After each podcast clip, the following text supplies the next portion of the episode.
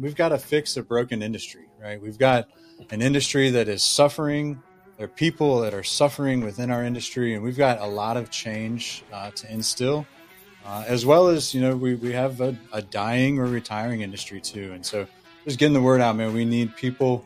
We need to change the way we value people in the industry, and um, yeah, I think that that's really the motivator behind the podcast. You know, there's a lot of lean out there. A lot of lean consultants spread again bullshito and so we've got to we've got to get to the point. We've got to see how we can take all these Japanese words and how can we actually use them on the job site, like where Matt is, right? Like that. That's where lean is really important. That's where we can affect the lives of men and women in the in the business, and that's where we improve uh, the conditions surrounding the work. And we can use lean from that perspective.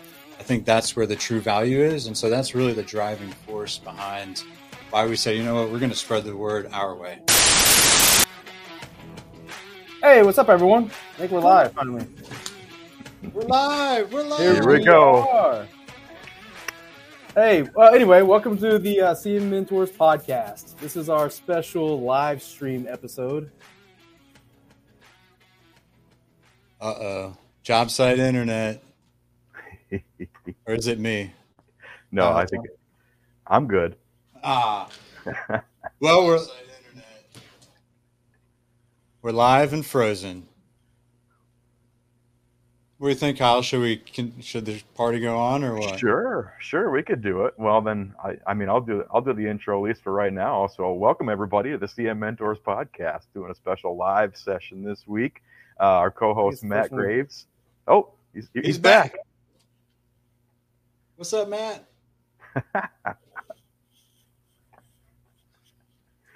I think this is the Omniverse paying you back for dropping a live stream on me like uh-huh. 15, 20 minutes before the event. So that's all I'm going to say. I don't know.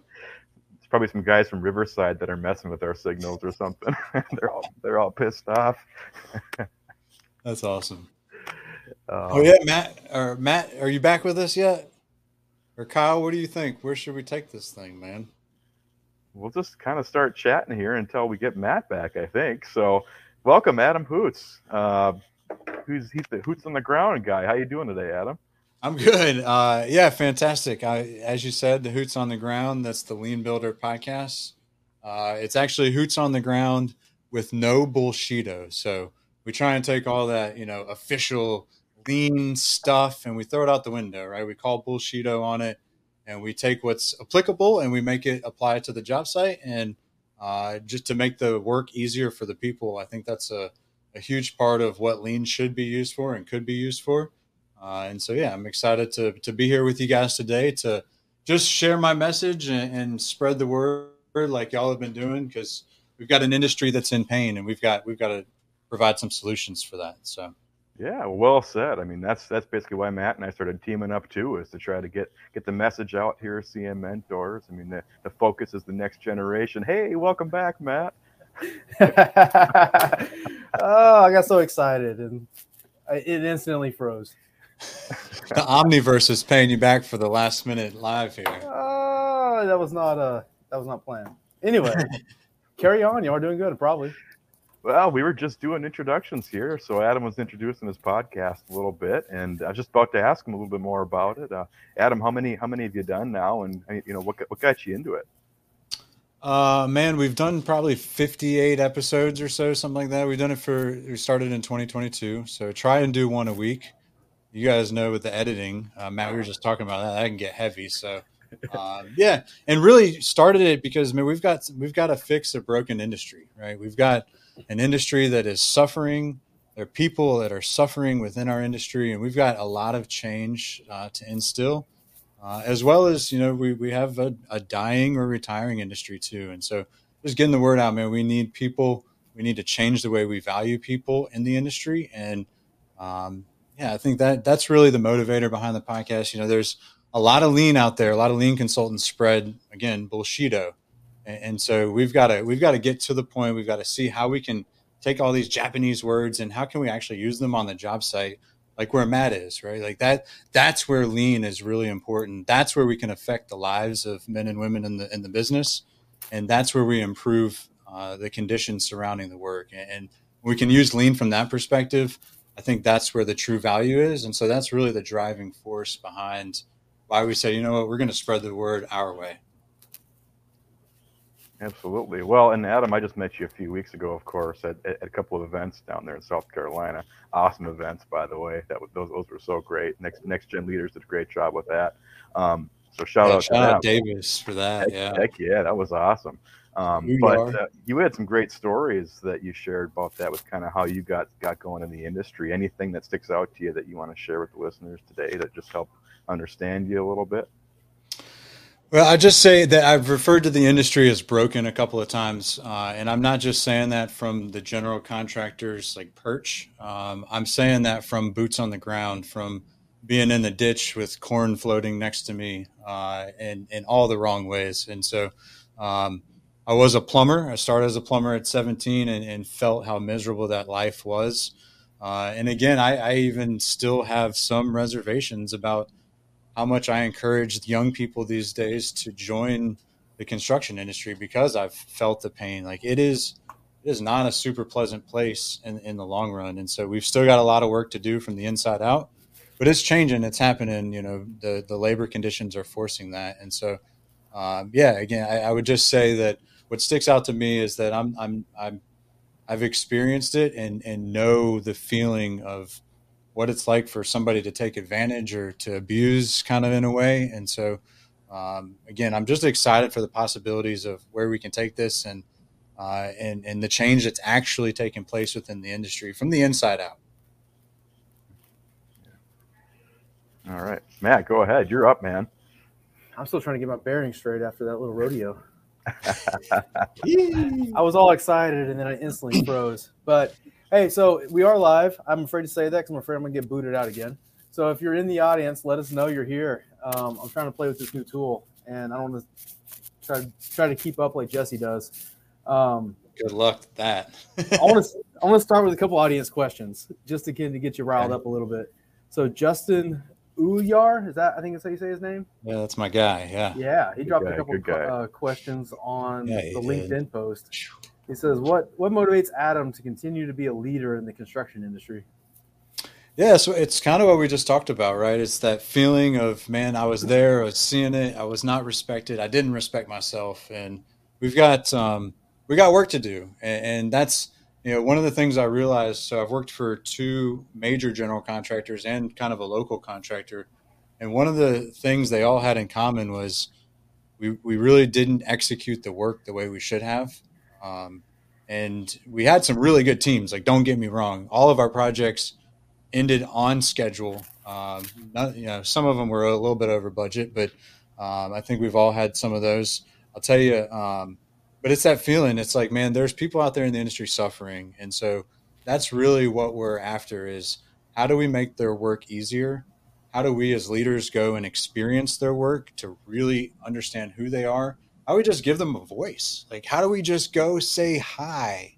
that's not a very difficult thing to do, but it is a little bit uncomfortable. And so when we as leaders can get outside of our comfort zone and experience some of that discomfort, we start learning about people and we help them grow as well as grow ourselves. And so that's really what it is. It's just seeing the industry better when I die than when I got in it at 17 because it was really rough. It was really, yeah, we'll just leave it there. it's definitely in my, I mean, shortest career. I've been doing it for 13 years. I've definitely seen a big change in the industry. Maybe I'm working for different companies and around different people, but um, yeah, like Jesse says, I guess it's Jesse behind this right now. I'm gonna try this. Yeah, what's up, Jess, How- man? How about learning their names? Yeah, like, hey, how are you? I'm Adam. What's your name? Oh, hey, Jesse. Nice to meet you. Like, I, tell me more about yourself. Or like, again, it's just a little bit uncomfortable. And I'll tell you, it'd have been at first, the trade worker, the crass person, might be like, oh, "Dude, what do you want from me?" Because people don't usually do this to me. And so, I think it's important that we do it though to really learn who these workers are and what motivates them to continue working with you. Well, and part of this is too. I mean, how do you define success for the project? Is it really just getting it done? And even though your last three or four months was grinding away and you're wearing everybody down, and now your turnover is huge, is that success? No, it shouldn't be. we can do so much better. How about, God forbid, a project where people actually want to go there every day and enjoy it, and then even go home and they're like, I can't wait to get back the next day. What a world that would be. Yeah, absolutely. That's on our leaders, right? That's one thing Miss Jen Lacey taught me conditions of satisfaction. If we're going to align on what is yeah. what does success look like as a team, and we just talk about that up front, and then we have a better chance of hitting it and it's funny how that works too, right? Because I mean, even if you think old school, like just profitability wise, right? You're like, oh, I don't care about that. I just care about making the, the bottom line. Yeah. Well, a happy team is a profitable team, right? I imagine a happy team is working harder. You know, it's you see all those charts, all those productivity charts, and you know, say if you work over 40 hours, you work 50 hours for X amount of time, your productivity is actually total is less than it would have been if you just worked 40s. And so it's you got to think just like having a happy team is really in the long run going to make you more profitable, more efficient, more everything else, and you're having fun. Absolutely. I think uh, a lot of lean practices have been overly focused on tools, tools, tools, tools. And man, tools can help the bottom line, but when you embrace the people side to the mm-hmm. in addition to the tool, and like don't even look at the bottom line, you'll you'll be happy at the end of the day. Agreed. Justin's got another question. He's got a whole list of them here. If yeah, Adam, we got a. Yeah, yeah, I'm excited for Justin's questions. He is like, let me tell you, his questioning. Um, I'm in a couple other groups. There's a group with Jesse called the Emotional Bungee Jumpers, and man, Justin brings the questions. Boy, let me tell you, I'm scared of them sometimes. They're good ones too. Justin says, I mean, I'm just gonna have him write all my questions for the rest of the podcast. He's, he's good. He says, if Adam could go back in his career and change one thing, what would it be? Man, um, you know, it's it's interesting because I've had about 30 minutes, 45 minutes to prepare for that question, and I really still don't have a solid answer other than I would spend more time in the field.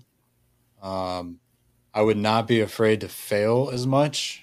Um, I would experiment. I would have experimented more with my projects. I have like the role that I play now as a construction coach I have to convince other people to experiment on their jobs with things that I know are going to work. What I liked doing was experimenting with things that I had no idea if it was going to work. Like, hey, we're having trust issues on the job. Let's throw a circle up and call it the trust circle and figure out how much trust do we have on the job? How do you measure trust on your job? Like, think about that. That we all say it, the most important thing around. How do you measure it? And so I got to do things like that on my job. Like that I would do more experimenting and more failing, particularly with the field. How do you measure trust? I was just going to say, thanks, Matt. I have, I mean, I have a process. Um, I'd be glad to run you through. I've done a couple of presentations on it. I call it the trust circle, and I literally draw a circle on the wall. At the center of that circle is my family, the people in my life that I trust the most. And then every week we have a staff meeting, and our staff comes together and we talk about every trade partner and we say, hey, you know, I didn't get the change order. I got a bogus change order. I got RFIs that don't make sense. So the safety was terrible. What their field's always on time. They always deliver a good product. And so everybody at the table gets to chirp in and we say, okay. And it's a, I do it in an art. Some people have, can do like questions and bring more scientific, but it's like, all right, are we here? Are we here? Are we here? Okay, we're there. And the first question is always, do we trust them or not, inside or outside? If they're inside, how close to the most trusted are they? You do every trade partner and the ones that are outside your circle, you actually write why they're outside your circle. And then you bring in the trade partners and you have that conversation. And I'll tell you, it's interesting. It sounds like something, uh, it sounds like something so childish and like a kindergarten tool. And it a little bit is, but it works. I got on daily huddles. How come I'm outside your circle? I've done blah, blah, blah. Well, you left Bojangle cups all over your workstation last week. And so it really it gives an avenue for feedback uh, that we don't typically have on job sites. And actually, on, on, my jobs, we used to award a wrestling belt. I have it right over here. But and, and then at the end of uh, we do that each week, and then at the end of the month, the lead project manager and superintendent and myself would come together and we would cook for the people who were working and earning our trust. And so again, we were rewarding the behavior that we sought. We we were um, trying to set expectations. We were trying to um, again think outside the box a little bit and, and let me tell you it works uh, and it's it sounds so silly man i've got pictures of grown men like yeah with my wrestling belt like dude it got people fired up and so you know, we often talk, and here's the other part to this is you've got to be willing to have the trade partners judge you. And you have to give the trade partners the marker and you have to say, okay, trades, here's your family. Where am I at in your circle? Because if you're not doing that, you're just judging people and, and you're not open and really practicing it for the right reasons. This is not a weaponizing tool. This is a let's get better as a team. And, and again, align on what is the expectation here. And it's a good, what I call pause and reflect moment. Uh, in construction, too many times, like shout out Charlie Dunn for, for helping me understand this. We go, go, go, go, go, go, go. And then we have the end of the job. And sometimes we get a new job that we're going on before the end of the job versus going, stopping, reflecting, right? Going, pausing, reflecting. Are what we do, is what we're doing helping us be more successful or less successful? And if it's more successful, then let's do more of it. And if it's less successful, then let's not do it anymore. So again, you can measure trust. I think um, I'd love to, to, kind of point you in a couple of directions or take you through kind of how I did that in a deeper level, but um, super valuable. And again, it is one of the most important foundational pieces of a team, but we don't ever measure it. I like the the point of giving them the marker and telling them to put you on the on the thing because it's it's definitely a two way street. And so yeah, if you're just sitting there, and I, I think we've all seen those contractors basically just says sit down, shut up, and tell you all the places you're screwing up, you know, and it's it's not a very uh, not a very collaborative environment, you know. So. Well, it's that whole thing about feedback. I mean, a lot of people are really quick to give it, but can you actually really get it back as well? And can you constructively grow from it, learn from it, and apply it to even do better. That's that's a challenge. Yeah, I don't do feedback very well. I'll just be honest with you. Jesse's asking, do you practice what he coaches in his personal life? Oh man, Jesse, I don't like you right now. Um, he said, "Don't GC me, bro." That's an awesome story. Um, Man, and now we've got uh, we got Justin on the live. You got Emily. You got Gabe. You got a bunch of people out there, Matt. We got some comments up there. Yeah, I'm trying um, to get to it all. We got Gabe Gonzalez coming out of far west Texas. Yeah, I grew what's up, in, Gabe? What does far west Texas mean, Gabe? I'm from Midland, so farther than that. It's like El Paso kind of Texas, right? I mean, that's far west. People think Abilene and Austin's West Texas, though. If you're from East Texas. that's awesome. Did I deflect enough to avoid Jesse's question, or no? Yeah, yeah, you did a good job. Okay, good. Next we question. Got Emily skidding in on two tires. She says, "What's up, Miss Emily? Heck yeah, welcome. Welcome back from vacation." She says, "How do you handle conflicting personalities and communication styles on a team?" Oh man, well, what a question! I think that's uh, a lot easier to answer than uh, Jesse's question, but um, I think you identify one, you got to identify what are the personalities and what are the communication styles, what are the preferences. Like, you know, you talk about those tests that are out there, the Myers Briggs or whatever other, you know, personality test you might be able to go and take. And then you can, once you learn specifically about yourself, I think that's what a lot of people are lacking is that self awareness. Uh, and then once you learn about yourself, then you can start to, you know, manipulate the way you communicate manipulate your preferred style to your audience's style. I think that really helps to bridge some gaps. Um, again, Emily, I'm still working on that, so I would love for for anybody else to to chime in here. But um, to me, it's all about understanding what is that personality, and then being self-aware enough to modify how you deliver information to other people. I think setting the tone, setting the standard that way is is crucial.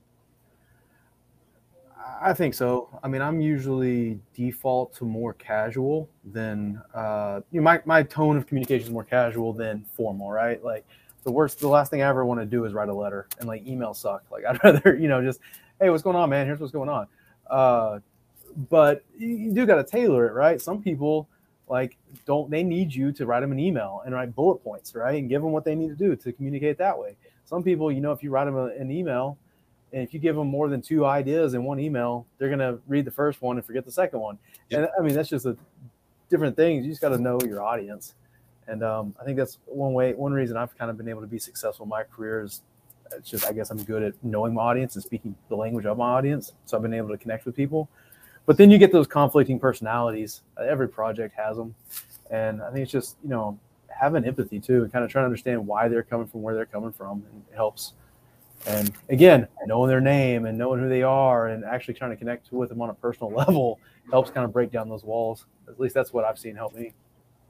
I can't overemphasize the importance of that. And, and, from a construction manager's perspective, I mean, we're all over the place. Like communication style for the owner and the architect and the designer and the laborer, like totally different. And so you almost have to assume these different personalities in a way to be able to communicate with each person. I mean, that's super important. Well, Matt, I'm glad you brought up the why behind it because that's what I was going to chime in and say is that, and, and what is it, uh, Simon Sinek? Uh, start with why. I mean, start to seek first to understand, then to respond. I think is the the phrase or something like that. But the point is, you know, if somebody's personality or communication style is a certain way, there's probably a reason.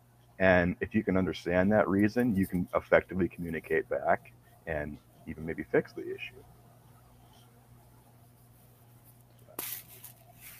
Emily has a follow up. Man, Jesse, I don't know how you keep up all this stuff whenever you're running solo. Uh, Emily says, follow up Should managers study emotional intelligence to better lead? I'll say 100%. I think mm-hmm. that's a it's it's a necessity. Have to. Yeah, that's one thing I'll tell you. Um, being able to read another person's face is is so valuable. Um, to be able to be in tune with again your own emotions, to understand what state you're at, but then to be able to look at the expressions of another person and understand what state they're in, um, invaluable. To I mean, that's like true empathy right there. Agreed. I'm rolling with these as we get them. In terms of this is from Gabe. Oh, Gabe said he's from El Paso, so you were right. That is yeah, far west. It's it's almost Arizona. I love El Paso. It's a beautiful area. It is nice out there. Mountains. And people think we have mountains in Texas, but you go far enough west, you do. That's right. Uh, Gabe says, in terms of developing and implementing a lean culture, what's your difference in the experience between large and small markets? My experience is small markets are typically hesitant to adapt. Interesting. I I think all markets are hesitant to yeah. adapt, and for yeah. good reason, man. We like let's be honest we have created an entire business around lean construction and we have it's gotten so out of hand to really again talked about earlier drive roi return on investment right no it's as jen says it's ripples of impact right like we want these learnings to go on and last forever like we are no more are we allowing lean to be crucified as this really complex, hard thing to do that only super wicked smart people do, right? We just got to establish flow on the job, visualize that flow, and then get better every single day ourselves, all out of respect for people. And when we can do those three things, we've got lean on a project. So uh, the resistance is real, Gabe. Uh, shout out to you for trudging through it. I've had my own fair share at, at trying to you know, can convince people. And I've since again hanging out with Jen and Jess, I've stopped trying to convince people. If you don't believe that lean isn't going to answer some of your issues or at least show your issues to you, then don't do it. Go do your own way, and we'll be be happy. Um, but I, I think it is like large and small markets, the resistance and hesitancy to adapt lean construction, it's real. It is real.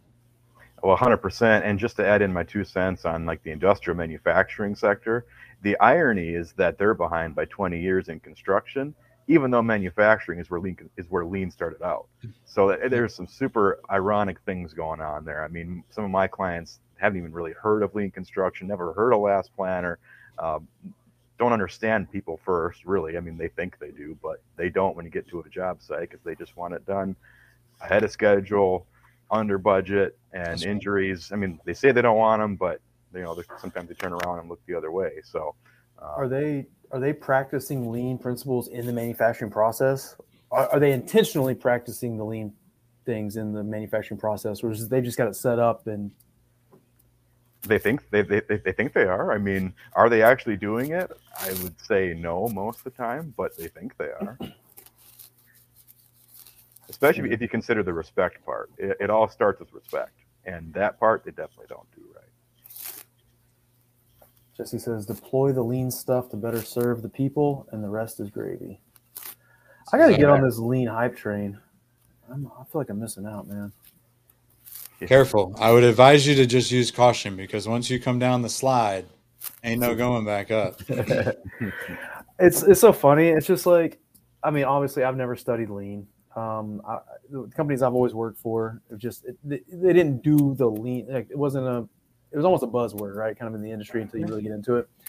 but when the more I started learning about it, it's just like, this is basically what I do anyway. It's just common sense. It's just basically treat people good, try to take care of people, try to make your site productive and efficient, and do the simple, do the do the basics, you know, do the simple basics, and I don't know. That is exactly my message to the world. And in fact, you know, Buddy Brumley and myself were writing the old dog lean thesaurus, and that's coming out June 5. So be ready for that. But that's the whole premise behind the book. Like this lean stuff, it it's not super complicated, and you're probably already doing it. And so we've created a, a thesaurus for those old dogs out there uh, you've got Buddy, the old dog, and me, kind of the lean geek, who's like, well, the last planner system says it's five connected conversations that consist of blah, like, and then you got Buddy that's like, yeah, man, we're just planning our work, right? We're just helping people talk about how the work's going to go in, and so it's it's this um, it's this bridge between making it too complex but understanding it, uh, and, and I think you know the origin. So shout out to Jess for this story, but the origins of lean, even before manufacturing, come from uh, uh, Toyota, who was watching his mother on a loom, and his mother was doing work that was really dangerous and super, super burdensome. And he was like, "Man, I want to improve that." And so he spent the first twenty to thirty years of his life figuring out how to make an auto loom, and, and that's really changed the game of weaving cloth. And, and so I think it's important for us to understand that you know lean came from exactly what Jesse said, right? Making the work easier for the people because we care about the people doing the work. And so somehow we've got off track to, well, let's just make more money. And that's not the case. And that's where, again, that's one of the filters I have for clients of mine is like, if this is about return on investment, if this is about money, I ain't doing it. I don't care how big the contract is. I'm not signing up because it's gonna it's gonna not end the way that I know it could. Well, and I just got to add in too about the application of it because I've had success and I've also had failures trying to apply it. And you don't have to do every part of the uh, every part of the last planner system to be successful. You can apply certain things, and a lot of the time, especially if they're resistant, you can't go into there and expect to start doing PPC and start having your daily huddles and doing every single part of the last planner system and force that on GCs that aren't used to it, on subs that aren't used to it, on clients. You won't get the buy-in and so you're just doomed for failure. You got to little bite-sized chunks, bring it on little piece at a time, show them that it works. That's the key, and then start adding more. Yeah, the Lean Builder book shows us how to do that too. That's uh, the sponsors of the podcast. I would highly recommend that. And I'll tell you from a per like my so I'm also going to school. So I teach. I also teach classes at Clemson, and I'm going to school to get my PhD right now. My master's thesis, Kyle, is on lean construction failures specifically on your first attempt. And so, um, if anybody out in the audience can provide me with stories or facts or wants to take the survey or you know listeners who who catch this later on reach out to me uh, linkedin like primetime i'm not hard to find uh, i would love some help on just failures that you've had with implementing last planner or lean or anything in general i'm really trying to for my master's thesis uncover the failures and then for my dissertation, I'm going to put together this system that really works. So, heck yeah.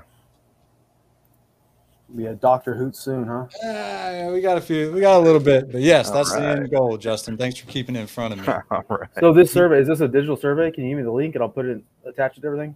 Yep, it will. Uh, absolutely, hundred okay. percent.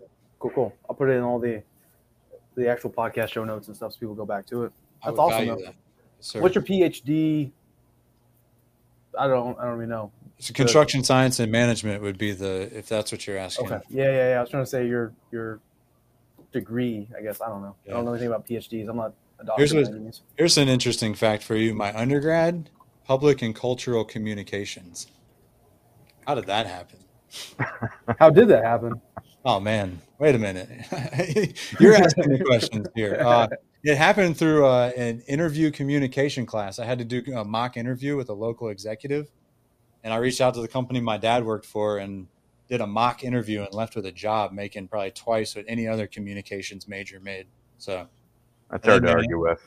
Yeah, uh-uh, it was it was awesome. So that's hilarious. But you aren't doing that though. Uh, what do you mean? Well, as far as sticking with the uh, the original major plan. You would think not, but I'll tell you. Uh, in fact, Whiting Turner made me start as an assistant project engineer.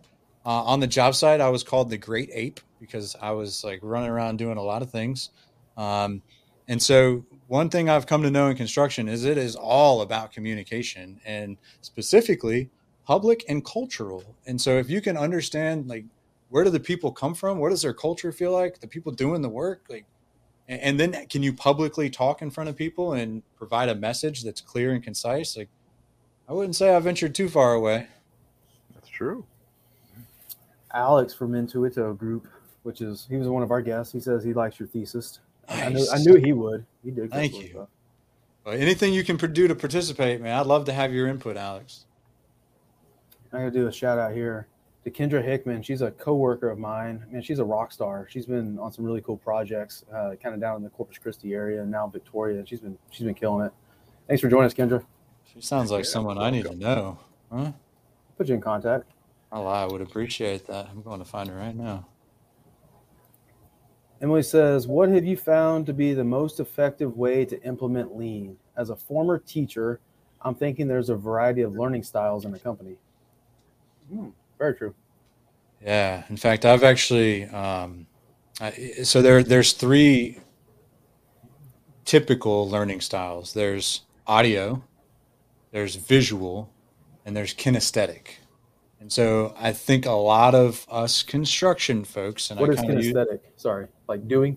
Yeah, yeah, like hands-on, touching, feeling, making it tangible. Gotcha. And I think a lot of us construction folks gravitate to that for whatever reason. It's just kind of this natural intuition of break it, fix it, break it, fix it. Now I know it. And so, uh, versus sit down and let me tell you about this, youngins, or or let me go listen to a book and figure it out. I think there's um, some and each type of learner kind of again circling this back to the way we started this that's kind of your that's that audience approach that we're talking about and how you deliver your message to that audience. And so between understanding the learning styles like she mentions here and then kyle you nailed it like small batches. If you try to change too much again i've got this uh, i've got an article i wrote on my linkedin pin there like it's this over time learning by doing is experiential learning and you're just getting better naturally.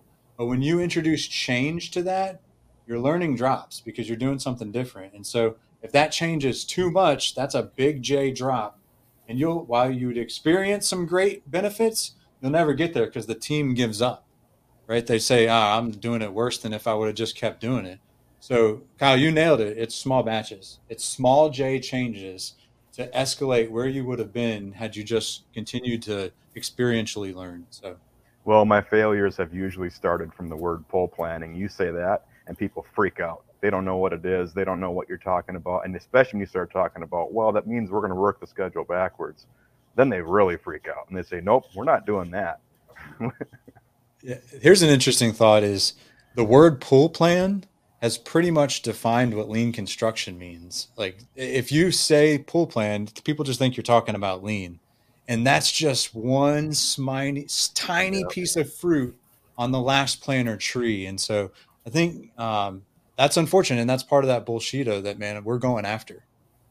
Yeah. Hmm. What's the difference between pull plan, for people who don't know me, what's the difference between pull plan and last planner? You, you so is that a deep, are we going down a deep hole? No, no, I, I can be concise. I, I, would tell you eh, from my perspective, and again, how I run projects. Uh, the, the, a pull plan is a meeting that you have to establish the phases of work. So when am I going to? When is structure going to start versus site? When is skin going to start to structure? When, like, how are we linking the phases? And I'm going to pull all those phases. Then I can come back and I can have individual pull plan meetings to establish my look ahead, my six weeks. So it's one piece. If, if you think about the last planner as five conversations, the most high, the highest one is the master schedule. So your CPM, your takt plan, whatever you're using to communicate when things have to be started and finished. Then you have your phase, which is establishing the milestones, and we're pulling that. And we pull to the next. It's like, okay, now, once we have the phases, now we have to understand the sequence of activity in each phase. Then we can understand what happens in the next three to six weeks, what happens this week, and what's happening today. Then we learn from that and we take that. And again, many teams don't do the learning process, but we learn from that and we feed that information back up into the master phase and look ahead plans.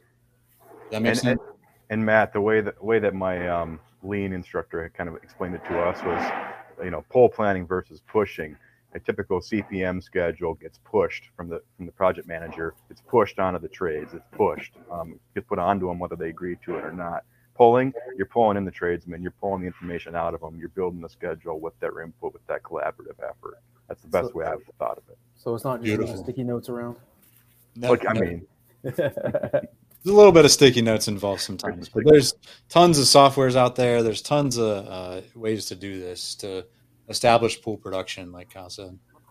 Good stuff.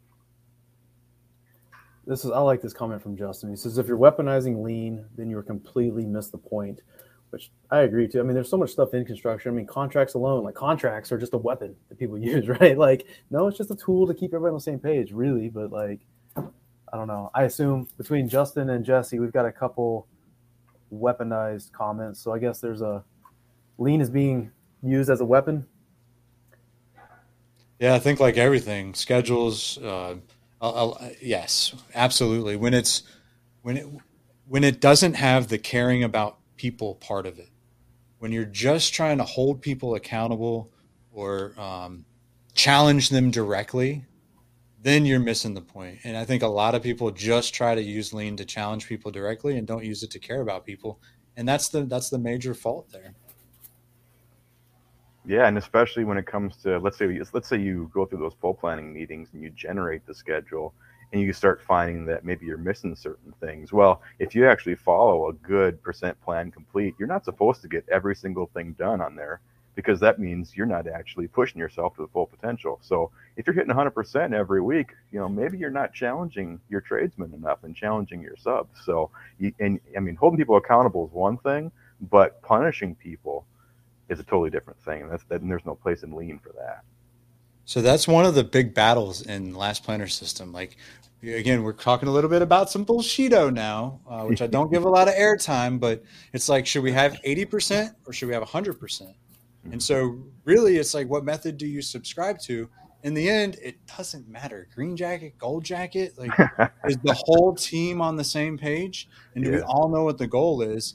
And to be honest, Kyle, like to offer you a different opinion, I like 100%. Like, don't plan something on my job just to fail.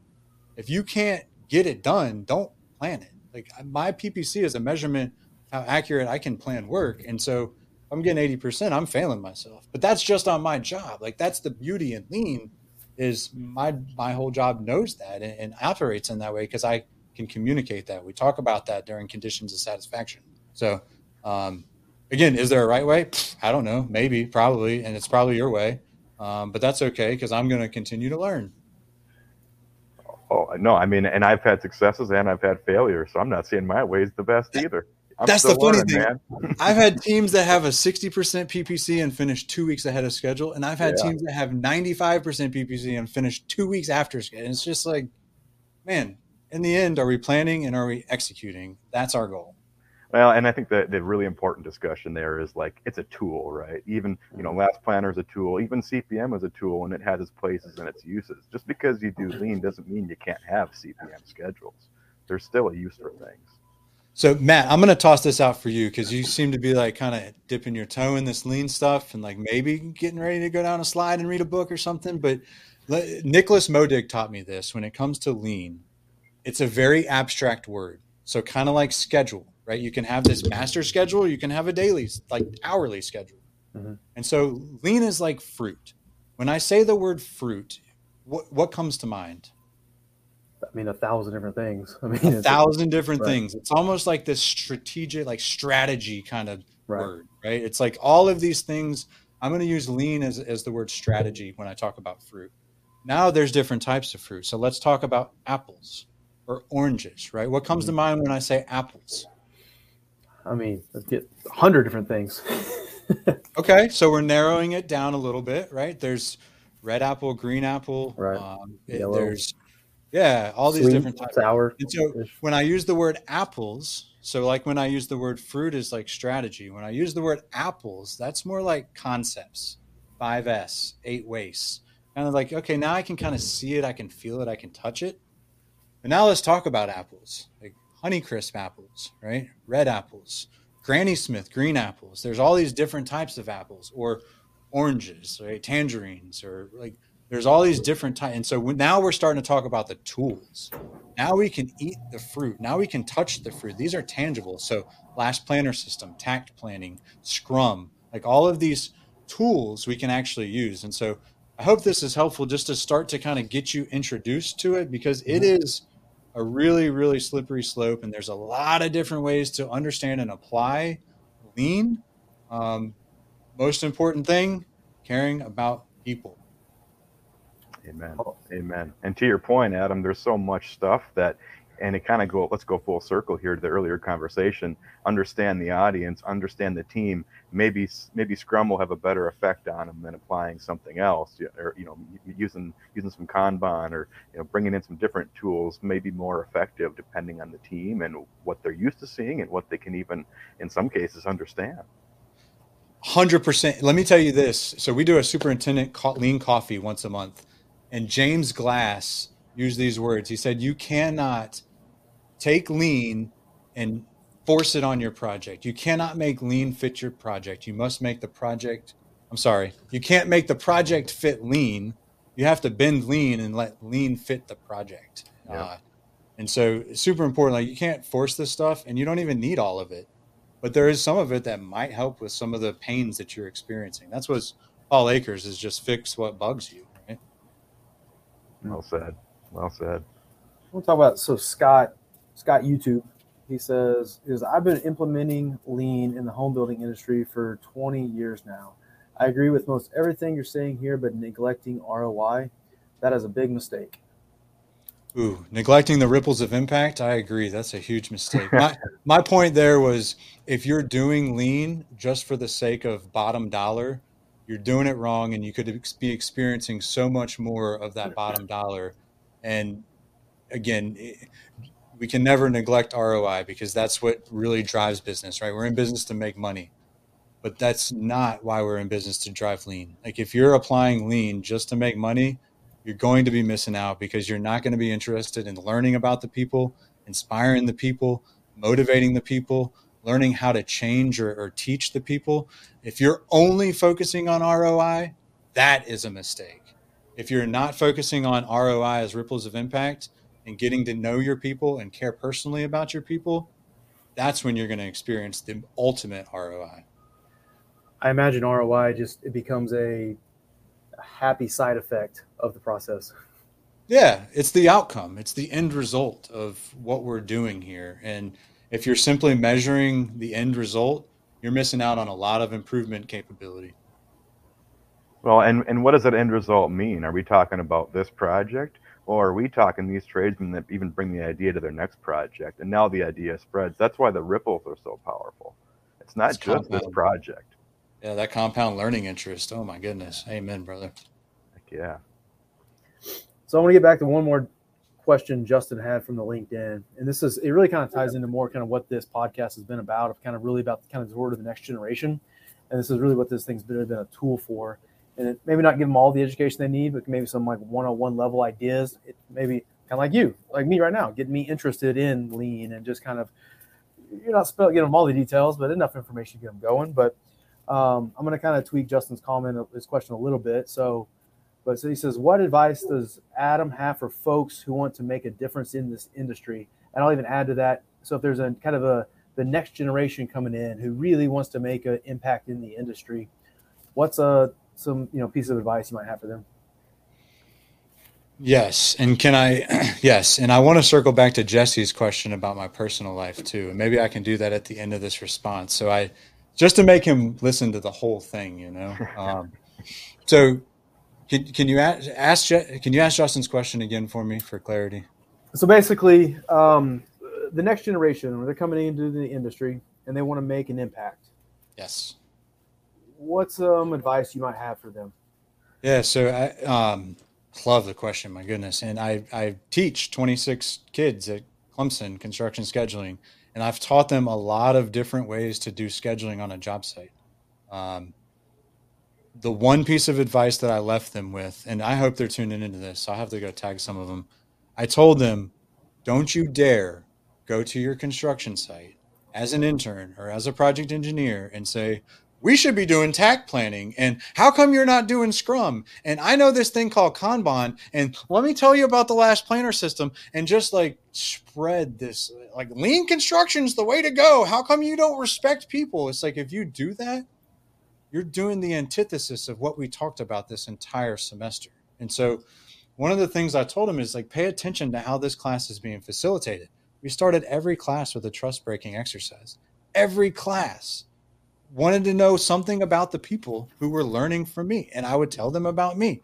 That was building a trust and building a bond. And so until you build that, you'll never be able to make change. So what I told them was if you want to make an impact on this industry and on your project sites, you have to start with yourself. You have to start internally. Like you have to go, Jesse says, uh, be the example that you want to see or something along those lines. Like that's it in my mind is um, if I want to see all my job using Scrum, if I'm not the leader on the job that can request that, I am doing it. I have a Scrum board on my wall and I am doing my thing and I am showing people how efficient and effective I can be. I may have even went and created my own takt plan for this job because I know and believe in flow so much. And so, yeah, demonstrate.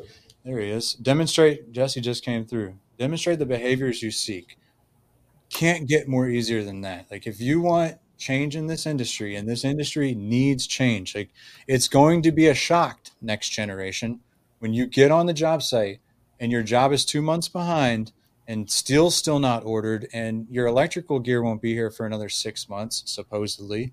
It, like your job is going to be uh, not ideal state I guarantee you there will be variation that you are experiencing in your job. That's, you know, we talk about the production laws. Variation is inevitable. This is construction.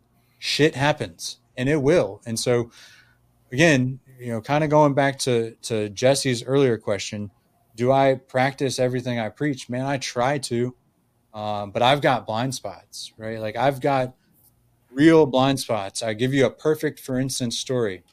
I have 16 year old twin daughters. They're dating boys. One just had a breakup. She came to me crying. And did I use all this emotional bungee jumpers and questioning and like, you know, open ended and curious questions? Hell no. I was pissed. Like my daughter's crying. What let's what did I do? Like, oh, solutionizing mode. Like, how do we fix this? Where is this kid? How do we talk? Like, what can I do? Like, like what are you doing? Like, and it, all it did was add stress and pressure and emotion and it ended really really bad. And so do i try to practice what i coach in my personal life? Hell yeah. Am i really good at it? No. Uh, and i think jesse already knew the answer to that question. Um, i'm getting better with time with practice with repetition with small batches with not trying to change absolutely everything right now. And so um, as as painful as that is, again, you know, uh, a, a, bout with my 16 year old daughter over a boy, it, it's uh, it is a learning experience, and I got to go to her the next day, and I got to ask some fantastic questions, and hopefully, she's thinking and, and can help come to a, a self resolution, and so. Um, yeah, I, I, think all of us, yeah, that's as about as vulnerable as I'm really willing to go right now. But um, I'll tell you, it's it's I want to. I know the right things to do, but there's this uh, Harvard Business Journal. I read an article maybe three or four years ago. It's the knowing doing gap, right? I know what to do, but then doing it, whew, like in the moment, realizing like I'm not doing it, change something. That's hard, and especially for me when I'm getting feedback, like feedback from my wife, where it's like you're not living what you're on LinkedIn, like, not like I'm like, uh, like okay, like how can I change that? But um, so I want to, but I struggle like many of us.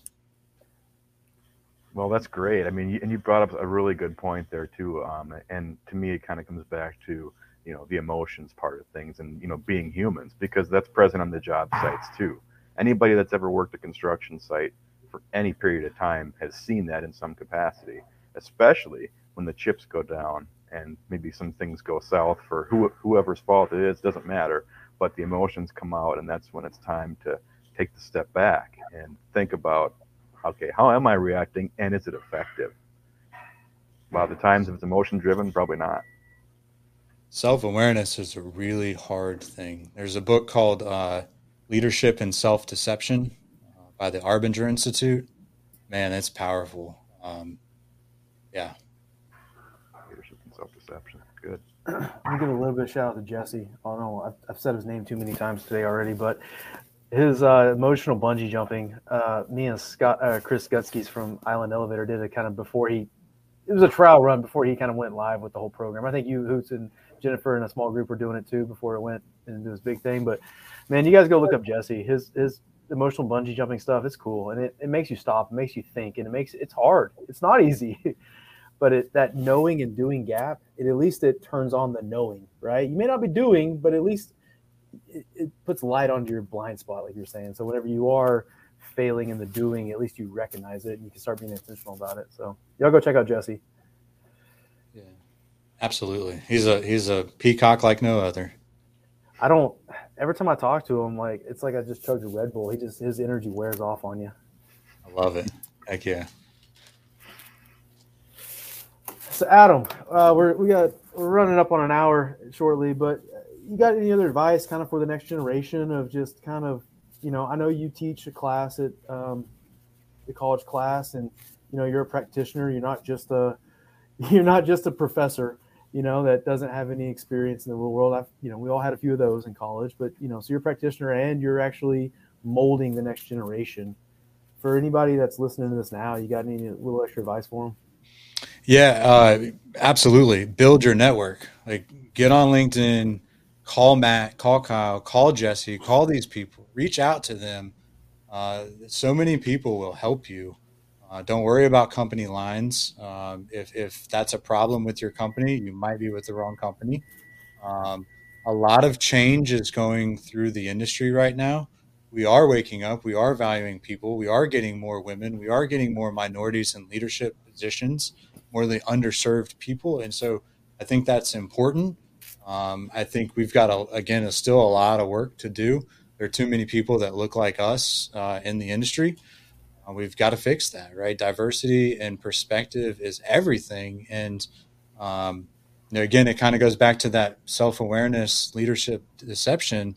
If we all look like us, we all likely have the same blind spots. And so, how do we see those? Well, we get people that don't look like us. We got we get people that um, have a, a, diversity in background and opinion and political like perspective, like all the every genre you could possibly imagine or think of, not just sex or race, which is kind of where the mind typically goes. We need all kinds of people, and so um, build your network. That is my advice. Like um, go meet somebody go to these construction events and say i'm an intern. I, I read something it might have been from you kyle or, or somebody not long ago out there said you have an excuse right now right? Like you have the i'm new at this excuse.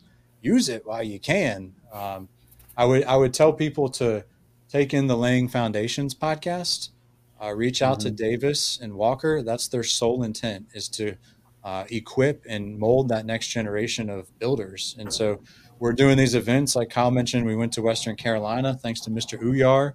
Oh, yeah. uh, it was you know Thomas LeMay, Kyle, myself, Jen, and uh, and Justin. We all got to go to Western Carolina and sit in front of 30, 40 kids. Uh, I say kids, college students who are wanting to know what the next what what is the construction industry all about. And so we got you know took our gloves off and we were able to tell them what the industry is about, what changes we think need to happen and they listened and they asked great questions. At least half the room asked great questions. uh, so, yeah, I got see even in that meeting, Kyle, I, I kind of got on one of them and I got I got a little too much on him. I think I went a little too military, but um, we got we, we built a relationship afterwards. And so, anyways, I, I think um, yeah, that's it. Like uh, construction in the end is about people right? And you're going to have to convince people to do things that they probably don't want to do that aren't super exciting. So, how can you make them exciting? How can you make them fun? How can you create this environment, like we said earlier, where people want to show up and do hard work? or maybe not hard work, but do work, right? How can you eliminate the hard work? That's another one. Like, again, we like he's probably like his head, he's probably stuck in his room right now, but I'm doing a, a SQI, sweat equity improvement uh, training with Jesse uh, for ABC of the Carolinas. And it's been six weeks, two hour courses. And what we're doing is improving work that is being done on job sites. Justin's a part of that team. And so Justin actually went and witnessed people, uh, I think they were welding pipe together in, a, in like a chill water, a closed chill water system and they weren't even working for him and he's like hey why do you do it this way And why do you do it that way and what if you did this and just like observing people doing work for five minutes on video and then going back and watching that video and finding when they wipe their brow or when the work looks hard and they're straining like emotional inte- using your emotional intelligence to be able to understand how does that work feel and when you can do that and like again shout out jesse like he he's got this SQI program that is is a game changer, and it's lean applied way more than Last Planner System. It's lean applied in the execution phase, and so I'm excited because I was able to engineer this opportunity opportunity with ABC Carolinas, and I'm kind of like a, a guest teacher slash learner slash like handling all the administrative lean geeky stuff, and so um, that's another one where if that's not on your radar, it should be on your radar because it is a way to truly, truly apply lean in the field by removing the burden from the work for the people doing the work to make it easier on them. And uh, when you can build your network from that perspective and you get a bunch of trade workers on your side, now you're really going to, because you're just opening the floodgates for innovations to take place. And so, um, and then the last thing I'll say is don't be afraid to experiment and fail. Uh, you know, Felipe, his acronym, first attempt in learning, is what fail stands for. And so go fail, go learn, especially when you're the new one on the job and it's expected. Like, go, you know, don't go blow 50 grand, but go try something different. Go experiment and, and, and be willing to get outside your comfort zone and learn as an individual and grow as a human being. And I think then you will really, really be able to capture the essence of what lean is. But just don't forget to care about people. I'm just going to add, you're talking on your diversity piece. Kendra chimed in. Strength and differences, not similarities. Amen. So Amen. true. Some kind of, I'm going to steal Kyle's line. If you go full circle all the way back to Angelo talking about diversity back in episode one, yep. that's a, that was a big point we were talking about there too. Oh, yeah It's everything. That is people. So you guys got anything else? This was fun. Great time. Man, I've got a million other things, but since you got me on live and I didn't have time to make my agenda, I'm like I'm kind of stuck right now. So I don't know. Anybody yeah, in the you. anybody in the Omniverse got any last shots to take it at them? Oh man, I'm sure that now now we're going to go another hour. Uh, I will just say shout out to you and uh, Matt, the Construction Yeti newsletter. Like that is, I love it, man. It's so real. It's so applicable. It comes in Saturdays, like right when I'm have the time to take it in, and so I think a lot of you and your style and what you're putting out there. And uh, thank you for having me on here. I think it's people like you that really uh, encourage me and, and just kind of inspire me to keep going, man. So thank you. Thanks for joining us, man, and thanks for that. Um, one thing I didn't realize whenever I you talking going back to talk about network, building a network. When I first started that newsletter, like maybe it was naive, but I had no idea the amount of people it would lead me to meet, right? And like I met, I mean, I kind of met Kyle through that, which really starting that led me to posting more on LinkedIn, and then I kind of met Kyle through that, and we were sharing a bunch of things of, you know, like uh, we shared a lot of same thoughts. And what are we going to do? We're going to do something together. And they turned into this. And nice. it gives us the, it gives us kind of the, the freedom to like say, Hey, Adam, you want to get on a on a live stream with us and let us ask you all these crazy questions and thoughts going on in our head. And like, that's not what you said to me. Wait a minute. This is a so no, no it's, it's fun. It's awesome. Strong work, man. Thank you. And it's, I guess part of that is just kind of being vulnerable, putting myself out there, which has led to building my network and, and finding a lot of the same like-minded people and stuff like that. And it's it's definitely broadened my horizons. So I've really I've been very thankful for that part of it. But Matt, Kyle, what if nobody listens? Or what if nobody opens up your newsletter? And they're Whatever missing out. shall You do. They're missing out because the industry is changing, man. I mean, Adam, you've already seen it. We saw it in that Western Carolina event. Those students, the mm-hmm. questions they were asking was on the ball. It was it was great stuff. It was all about the human side. It was putting the people first. The industry is changing whether people like it or not. So, and it's changing for the better. I agree. So guys, before we head off, um, I, just got, I just got word that this has been a Chewy approved live stream. Hey, all right. Big. That's big. That doesn't take a lot, but that's big. Cheers to that. I got to get Man, you got Kyle- the mugs already too. Oh, I like that. That's nice. Kyle's. He got us some mugs, and I just haven't been. Uh, I come and do it in my office here, and I, my mugs are at home. I'm just. I don't know. I got to figure out how to get prepared a little bit better. Oh. It's top notch. You guys need some. If you get hats, let me know. I'll throw in on that for sure.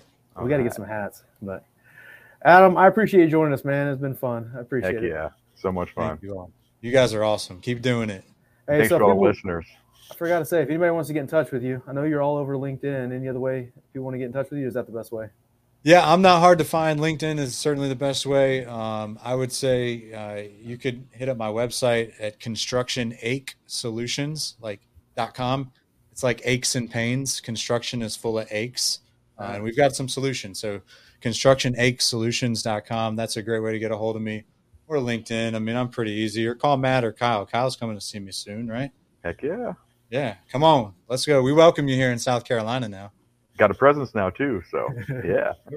Absolutely, bring it on. Thank you for that, Alright. Matt. Thanks, guys. We'll talk to you later. All right. Thanks everybody. It was Holla, fun. holla, holla, holla, holla, holla, holla, holla. Je- Jesse, hey, we're still alive. Hey. Uh,